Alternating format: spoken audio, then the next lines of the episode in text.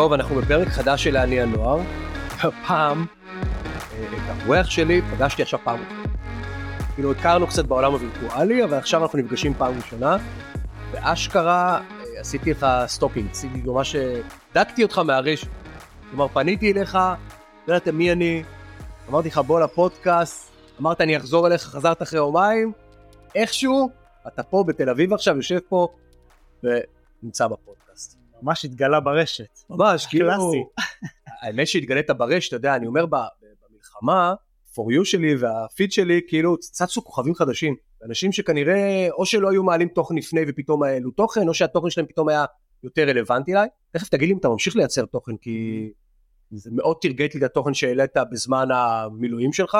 כאילו כולם הלכו איתך לטייל. אף אחד לא מבין איפה זה, הלכת שם באיזה שטחי כינוס כנראה, עשית רונדלים, נכון. ואתה מדבר על המצלמה, משתף במה שקורה, היה נורא, אני לא רוצה להגיד מה שאמרנו לפני, אותנטי, היה אותנטי. היה בזה משהו שכאילו היה, היה נעים לטייל איתך, לשמוע את הדברים שאתה אומר. קודם כל, המשכת עם זה? אה, אז אני כבר לא בשטחי כינוס, כן. כן, ודווקא ה- ה- ה- לצאת להסתובב על זה אחרי צהריים, בגלל שהיינו יחסית סטטיים, כי היינו בעצם תותחנים, אז היינו יושבים המון שעות, וכל אחרי צהריים הייתי יוצא לעשות איזשהו סיבוב, אני נורא נורא אוהב לעשות ספורט, והיה לי קשה. לשבת. אז הייתי מתחיל לעשות סיבובים מסביב לכל הסוללה, עכשיו זה, זה קילומטר כזה, התחלתי אה, לצלם, לא יודע, לצאת את הטלפון, התחלתי לספר מה אני מרגיש, מה אני חושב, היינו שם המון ימים לבד, המון שעות לבד, והרבה מחשבות והרבה זה, פתאום מצאתי איזה מה מין- זאת אומרת לבד? לבד מבודד, כן, אינטראקציה עם העולם. למה? כי אתם נמצאים, נמצא בתוך סוללה של, של תותחנים. לא, אבל עם עוד אנשים. עם עוד כמה אנשים, כן, קבוצה אוקיי. קטנה של אנשים, כן? אוקיי. רוב הזמן היה, לסדירים בכלל לא נתנו להשתמש בטלפונים, ממנו העלימו קצת את, אה, לא, העלימו עין, ואתה נמצא, כן, נמצא באיזה שדה כזה, על גבול עזה, מרגיש מבודד, והרבה מחשבות, הרבה שעות אה, באוהל, הרבה שעות ככה עם האוטומטים. כאילו קיבלת הרבה תגובות על זה? כאילו זה היה... הרבה זמן רציתי לצלם, אבל uh, זה יצא לי תמיד, כל פעם שהייתי מתחיל לצלם, זה התחיל בהתחלה ממדריכים טכניים שהייתי מצלם uh, בעבודה, כל הזמן חיפשתי שזה יצא טוב, טוב, ושזה יצא מושלם, ושזה, הנה פה וזה לא נהנה. ולא נהניתי מזה. ברור. ואתה יודע, והייתי יושב בבית ומצלם, ואז, ואז, ואז מתבאס, כי זה היה מרגיז אותי. זה כל כך דו... אני... ממש כמוך.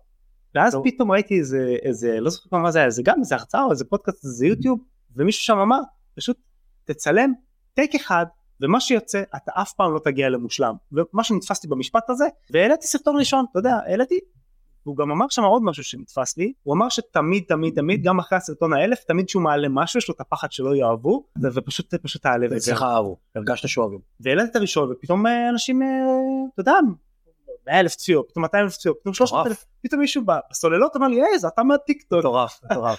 ואז הבנתי גם שמעבר לזה, יש לי גם דברים שחשוב לי להגיד, כן? כן. לא חשוב לי עכשיו לעשות פה איזשהו unboxing לאיזה משהו, אלא יש לי פה, כן, לא אומר את זה באיזשהו, חס וחלילה באיזושהי נימה של זלזול, אני אומר את זה במובן. שזה חשוב. אני הגעתי מהמקום שלי היו דברים בפנים ש... שרציתי להוציא, והבנתי שיהיה יהיה לזה ערך למי שישמע את זה. זהו, שהתחלתי להוציא עם זה? החוצה וזה.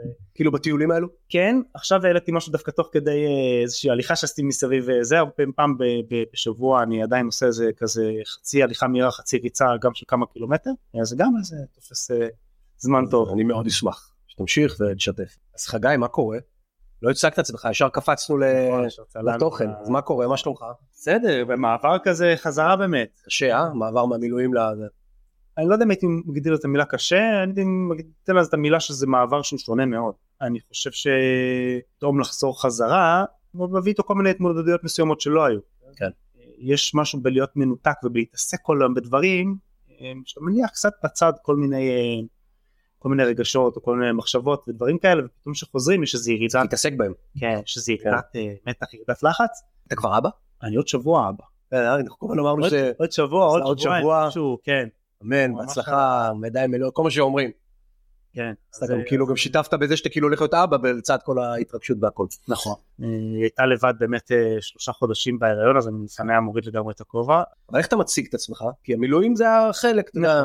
איך אתה, כשאתה מציג את עצמך, איך אתה מציג את עצמך? אז איך אני מציג את עצמי? אז אני חגי קרויזר, אה, בן 33, לפני אה, שבוע. אה. ברור. כן, הרבה דברים. קורים בטווח של השבועיים אה, האלה. ממש. כן.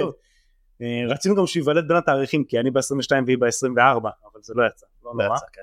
אז אני בן אה, 33 גר בתל אביב גדלתי במצפה יריחו שזאת התנחלות דתית ליד ירושלים אה, אני הבעלים של Teddy Marketing ושותף אה, בעלים בתה מדיה שבעצם סוכנויות אה, אה, דיגיטל עושים קמפיינים PPC שיווק ממומן אה, בדגש על פרפורמנס וכל מה שקשור לעולמות של e-commerce ולידים. אה, מעבר לזה מתנדב במד"א, נהג אמבולנס, בזמני הפנוי ממה שנשאר ממנו. משקיע ביחד עם אשתי הימור בנדל"ן באתונה ביוון, קונים דירות, משפצים אותם ומשכירים, גם מחפשים כל מיני עסקאות מעניינות שם. נורא אוהב לרכב על אופנועים, וזהו, מגדלים בינתיים את טדי הכלב שלנו, ומחכים לילד שיצא.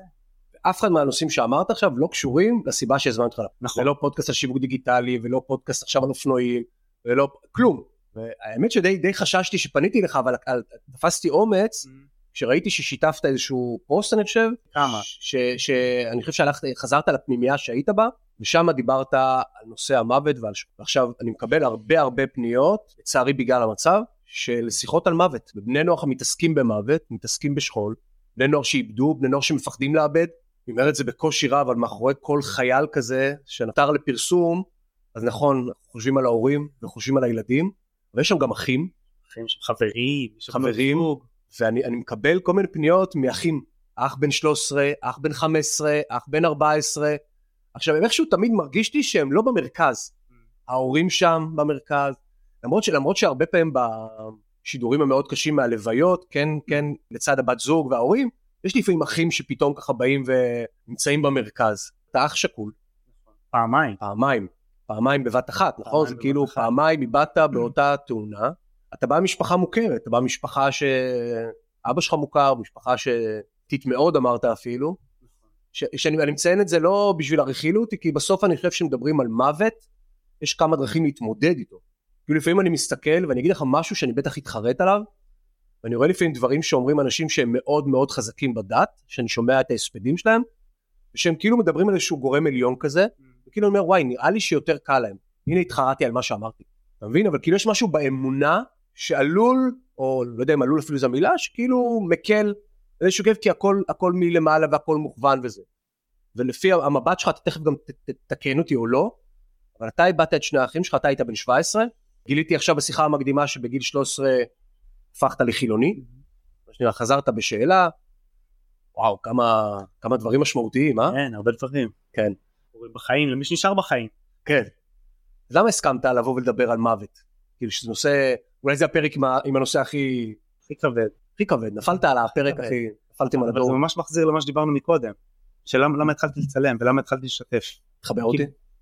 בסופו של דבר, אם יהיה מישהו, באמת, אם יהיה מישהו אחד שישב בבית וישמע את מה שאנחנו מדברים, וזה ייתן לו איזשהו משהו שיעזור לו להתמודד עם המציאות שקרתה לא ספציפית או לאנשים שקרובים אליו, אז מבחינתי לא רק שעשיתי את שלי, אלא שבעצם זה של המוות של אחים שלי, יש לו עדיין השפעה היום בעולם.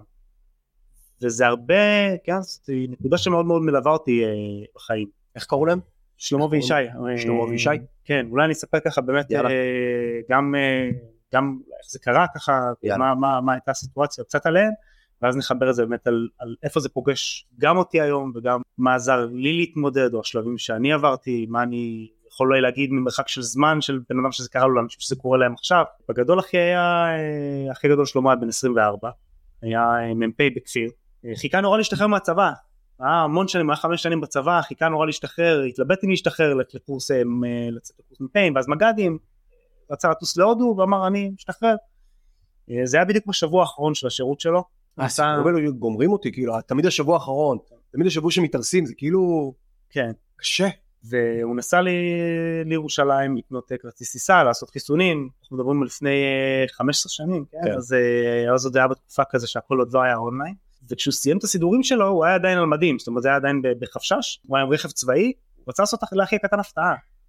שאחיך הקטן היה בערך אחי הקטן בן 12 וחצי, היה תלמיד בחטיבה, 12 וחצי. כן, בירושלים, קוראים לו ישי, והוא התקשר אליו, שאל אותו אם אה, הוא רוצה שיאסוף אותו, ואחי הקטן אמר בטח.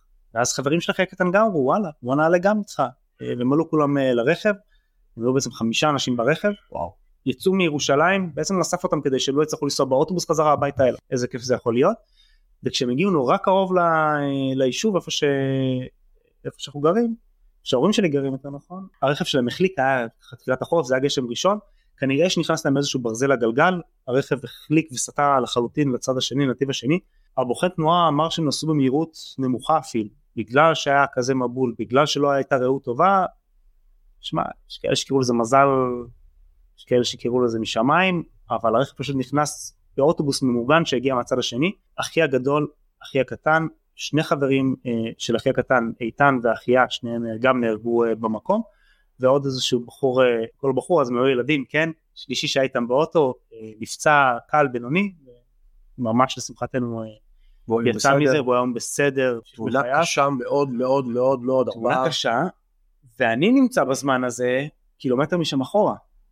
זאת אומרת, אני נמצא בפקק של התאונה, שרק הוא מתחיל, בלי להבין בשלב הזה שזה אחים שלי ובאוטו. לא, זה רואים את זה בסדרות האמריקאיות. זה ואבא שלי נמצא איזה 200 מטר מאחורה, עם גיס שלי, כן, גם נמצא שם, והם מבינים תוך כדי שזה קורה, שזה האחים שלי, כאילו, זה הרכב של אחי, ויש ביישובים אה, עכשיו, כולם מכירים את השם הזה, הרבש"צים, כן, אף אחד לא הכיר את זה לפני, לפני השביעי באוקטובר, אבל הרבש"ץ של היישוב היה באיזושהי חופשה, והחליף אותו אבא של אחד הילדים, אבא של, אה, של, של אחיה. אז הוא הגיע גם בין הראשונים אה, לתאונה והבין הבין שזה הבן שלו אה, בפנים.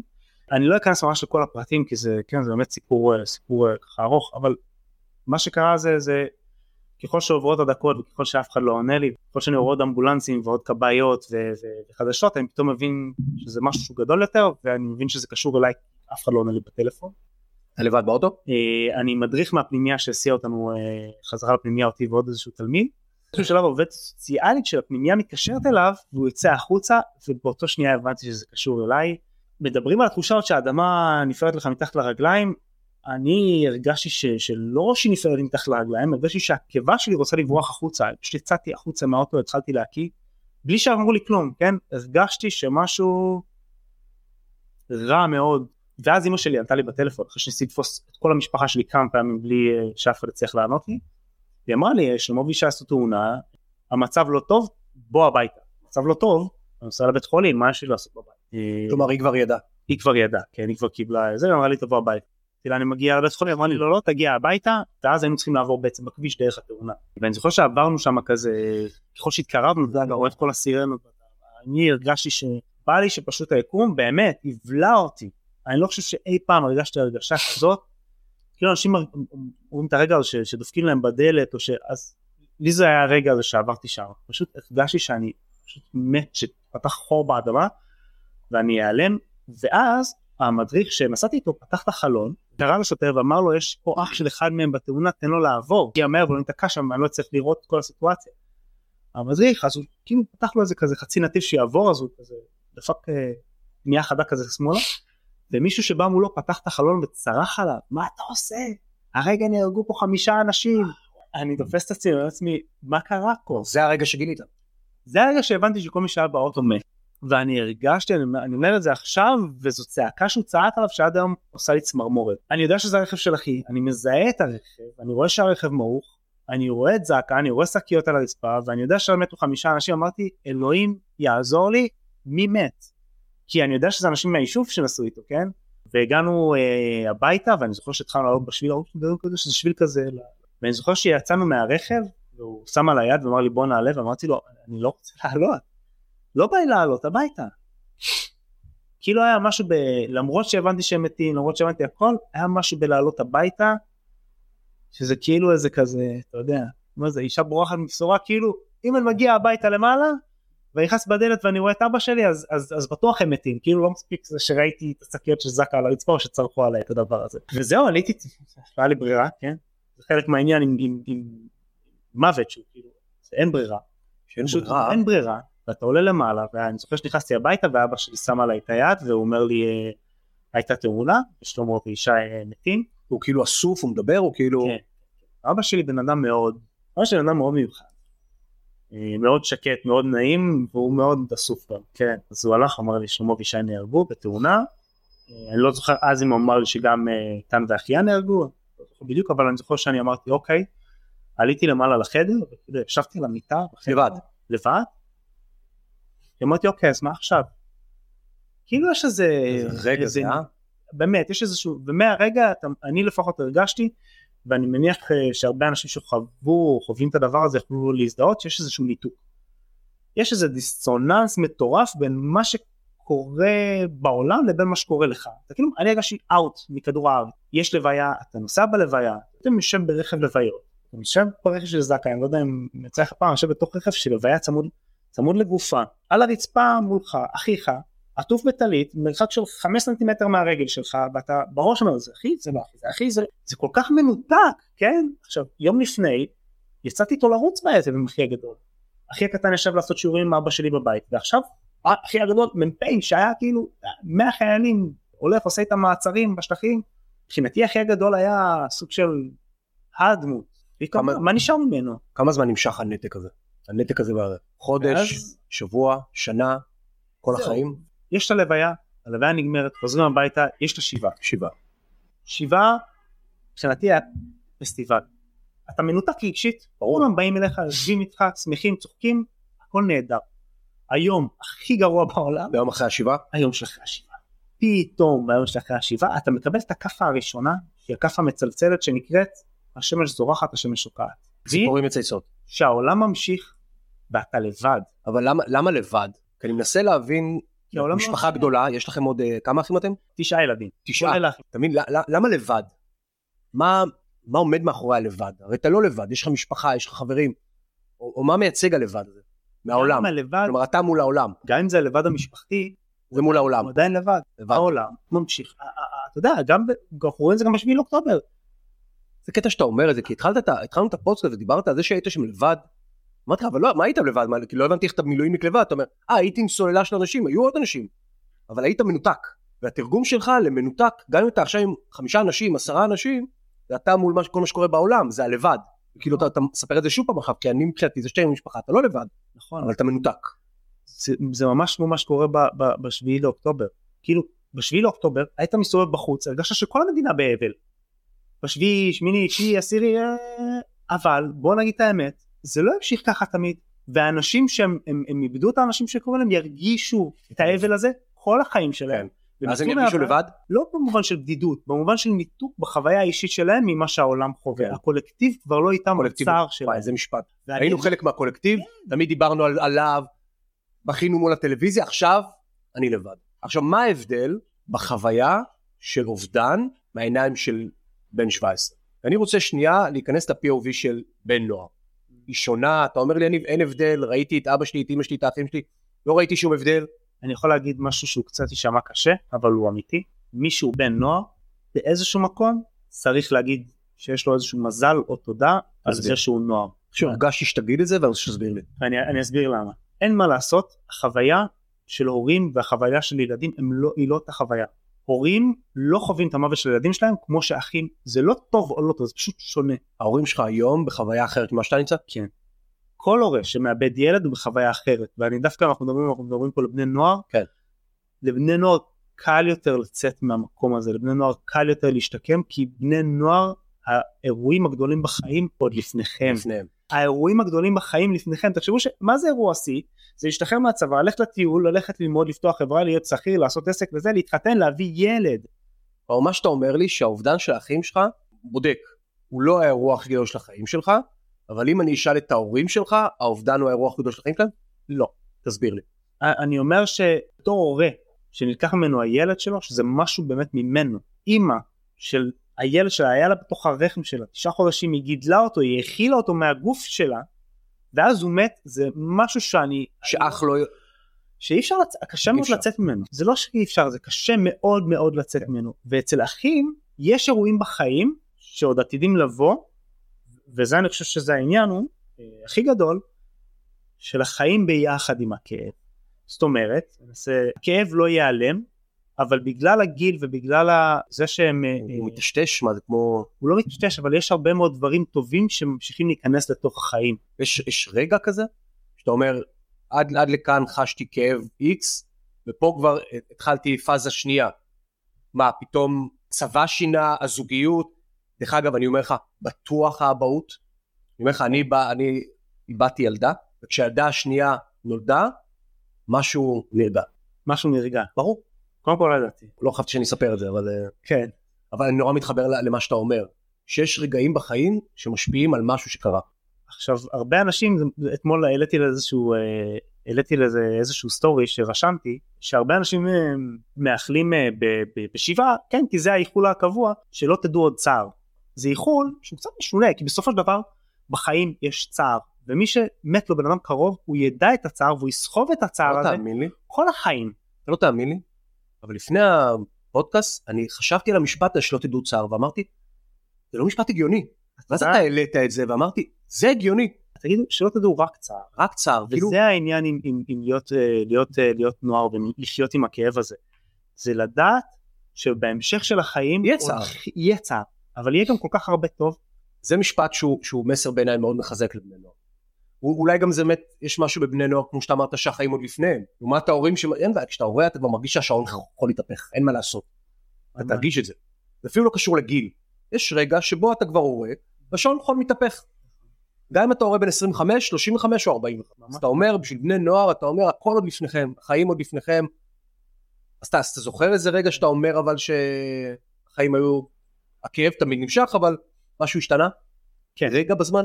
אז אני, אני באמת אחזור, ל, אחזור לנקודה הזאת שדיברנו עליה מקודם, שיש את, ה, את השלבים האלה ב, באבל, כאפה הראשונה הזאת של סוף השבעה. אני חושב שזה משתנה מבן אדם לבן אדם. אני הרגשתי אחרי פלוס מינוס שנתיים, משהו כזה, שנה וחצי, שנתיים, שהכאב נכנס לאיזשהו מקום שהוא שם. כי התגייסת? יכול להיות שאתה אתה עוד יותר היית בר מזל, לא יודע איפה האחים ממוקמים, כי אתה כנראה שנה אחרי זה התגייסת, ואז החיים אילצו אותך מה שנקרא, החיים מאלצים את כולם, כולם אתה אומר. החיים מאלצים את כולם. השמש זורחת, השמש שוקעת, הציפורים מצייצות. היה משהו דרך אגב ש... שהוא 17 זה באמת כבר, כבר טיפה יותר בוגר, אבל כאילו יש לך אחים יותר קטנים? למשל משהו בח... ב- באופי שלו, בהתנהגות שלו השתנה, הפך להיות מרדן יותר, הפך להיות כועס יותר, הפך להיות מופנם יותר, היה משהו שאתה זיהית על עצמך, על אחיך? שהשתנה אצל אחי? כן. אחי באופן כללי הוא בן אדם מאוד אה, מופנם. מופנם. כן, מאוד. אז היה קשה לראות חיצונית אם משהו אה, אה, השתנה, אבל אצלי הרגשתי שבאמת אחרי שנה וחצי שנתיים הכאב נכנס לאיזשהו, בשנה וחצי הראשונות כל הזמן אמרתי אני לא מאמין שזה קרה לי. כן. היה לי עדיין, זה לא לא התקשר לי. בראש, אני לא מאמין. כן. כאילו הייתי לפני כמעט כל לילה לפני שנרדם הייתי פשוט בוכה. לא הבנתי את זה, לא הצלחתי להבין שזה באמת מה שקרה. אה, אבל אחרי איזה שנה וחצי, שנתיים, משהו כזה, זה נכנס לי בתור זה מה יש וזה נמצא שם. ואז שאלתי את עצמי מה, מה, מה עושים, כן, מה עושים מכאן. ודווקא שמה, בנקודה הזאתי, גם על זה יצא לי לצלם איזשהו סרטון בתחילת, אה, דווקא בתחילת המלחמה, שבנקודה הזאת הבנתי איזשהו משהו. בנקודה הזאת אני הרגשתי שהגעתי לכאב, אתה יודע, כאילו פגשתי את הכאב אולי הכי חמור והכי גרוע, ש... הכי כואב שיכול להיות בחיים. ונשארתי בחיים, ונשארתי נורמלי, נשארתי בסדר, נשארתי בן אדם מתפקד.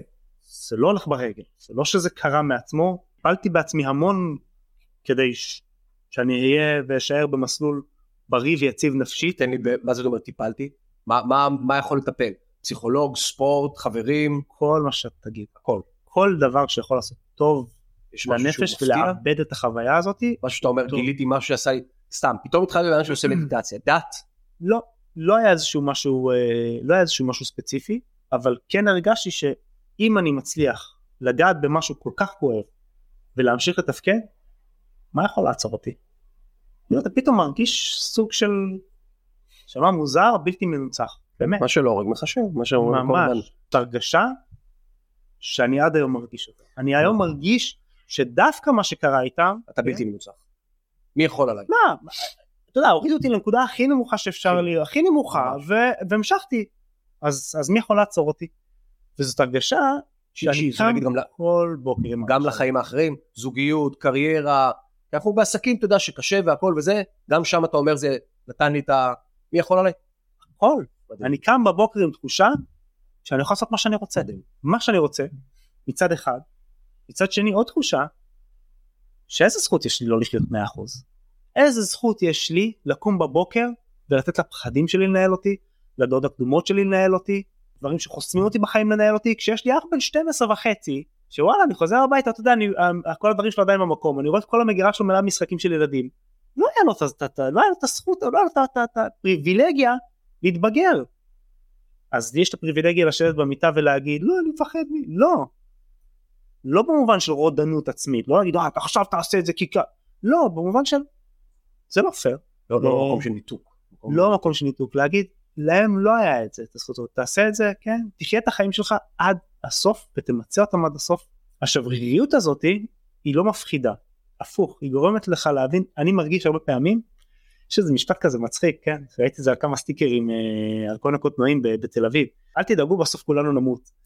תקשיב, זה, זה fucking נכון, אתה קם בבוקר ואתה אתה רוצה לעשות משהו, תעשה אותו, בסוף בסוף בסוף אנחנו כולנו הולכים לכיוון אחד, ואם יתמזל מזלך ואתה עדיין כאן, פשוט תעשה את זה, כי יש אנשים שנסעו למסיבה ולא מצאו אותם שלושה שבועות והראו אותו ישבו בבית ובסוף אמרו אה וואו זה מה שקרה לבן שלכם לא מצאנו לא זיהינו אותו כן. ועכשיו החזרנו אותו הביתה. מבחינתי אני החלטתי שאני לוקח את הדבר הזה למקום של לחיות אבל לחיות באמת ואין יותר הנצחה לאנשים שלא איתנו מאשר לחיות את החיים עד הסוף. יודע עכשיו ב... שנינו עובדים בשיווק והתחלתי לקבל מלא פניות מאנשים שמחפשים דרכים להנציח ואתה יודע, אני שומע דברים, אחד, להקים ערוץ יוטיוב, לדבר על הנצחה, הנצחה שהיא מאוד uh, אישית וזה. יש משהו בהנצחה פיזית, בזה שיש אבן, לא יודע מה, תמונה, משהו ש... לא יודע מה, מונומנט, ש, שעזר לך כ, כבן נוער, כתבת יומן, לא יודע, דברים שהם לא רק נפשים? לא, לא היה איזשהו משהו פיזי ש... לא היה צורך לעשות המרוץ על שם. מה, אצל המשפחה שלי כן, יש, יש, כן, גם אצלי יש צורך כזה, לא רק אצל המשפחה, גם אני הלכתי למד"א בגלל אחי הגדול, okay. אוקיי. הלכתי להתנדב במד"א בגלל אחי הגדול. אז זה הנצחה. זה הנצחה, לחלוטין. אחי הקטן היה קשה למצוא דברים, כי הוא היה כל כך קטן, לא לתחביבים שלו, שתחביבים של ילד. אני חושב שבעיקר, בעיקר, בעיקר זה העניין, העניין הפנימי. יש את הדברים החיצוניים, כן? נגיד שסיימתי את הקורס במד"א, אז לקחתי את הווסט של, של אחי שהיה שלו, לקחתי את המדים שלו להשתמש בהם במשמעות, זה היה מאוד מאוד סמלי בשבילי. אבל זה בעיקר המקום הנפשי, כן. בעיקר של לחיות עד הסוף ולא לפחד מדברים ולדעת שבסוף יהיה טוב. דברים טובים קורים. זה אנחנו צריכים לסיים, לצערי הרב, אבל, אבל לא יודע, אני ידעתי ש... ברור שאפשר להמשיך עוד שעות. בעוד ימים. אבל כל פרק הוא חצי שעה וכאילו, אתה יודע, הנושא הזה הוא כל כך, אה, יש עליו מצד אחד כל כך טאבו, והוא כל כך טעון, אתה יודע, הבאת את זה במקום כל כך, אה, חזרנו לאותנטי. אי אפשר, אי אפשר לזייף את זה, אי אפשר, אתה יודע, יושב בן אדם, מספר את הדברים, ואתה רואה על ה... עליך את ה... מרגישים את זה. מרגישים את זה. אני, אני די בטוח שמי שישמע את זה קיבל הרבה הרבה כוח ואופטימיות. תודה ענקית לך. תודה שכאילו ענית לאותו בחור שכתב לך באינסטגרם ובאת ליד את תל אביב ושיתפת ומי שרוצה לראות את השיחה יכול להיכנס ליוטיוב שלנו. זה יעלה כמובן לטיק טוק וספוטיפיי ולאפל פודקאסט ולכל מקום. ואם אפשר איזה מילה אחרונה אז אם הייתי שם לזה איזה כותרת אז באמת לכל מי שאיבד אנשים שקרובים אליו אחים משפחה חברים המשפט באמת שהכי תפס אותי זה יש חיים אחרי המוות. תזכרו את זה יש חיים מלאים והכאב אה, הוא לא ייעלם אבל לומדים לחיות איתו. יש הרבה דברים לשאול אולי משפט איזה יש עוד משפט שתמיד איזה הזמן הוא המרפא הכי טוב. אני מרגיש שזה משפט משהו קצת, קצת קלישאה כי, כי יש כאב, הוא קלישאה. הוא קלישאה, כי יש כאב שהוא לא נעלם, אבל לומדים לחיות איתו והוא נמצא באיזושהי פינה בלב שמאפשרת גם להכניס עוד המון המון המון דברים טובים ואתם תראו שהם יקרו, אני בטוח ומבטיח. ונראה מתי שיעלה הפרק בטח תהיה כבר אבא, הלוואי אמן אמן, שיהיה במזל. תודה רבה. תודה לך, תודה על הזמן והמקום. תודה רבה שהייתם איתי, ואתם כמובן מוזמנים להמשיך ולעקוב אחרי הפודקאסט להניע נוער בכל הפלטפורמות האפשריות, ולעקוב אחריי בפייסבוק, באינסטגרם או בלינקדאין. תודה.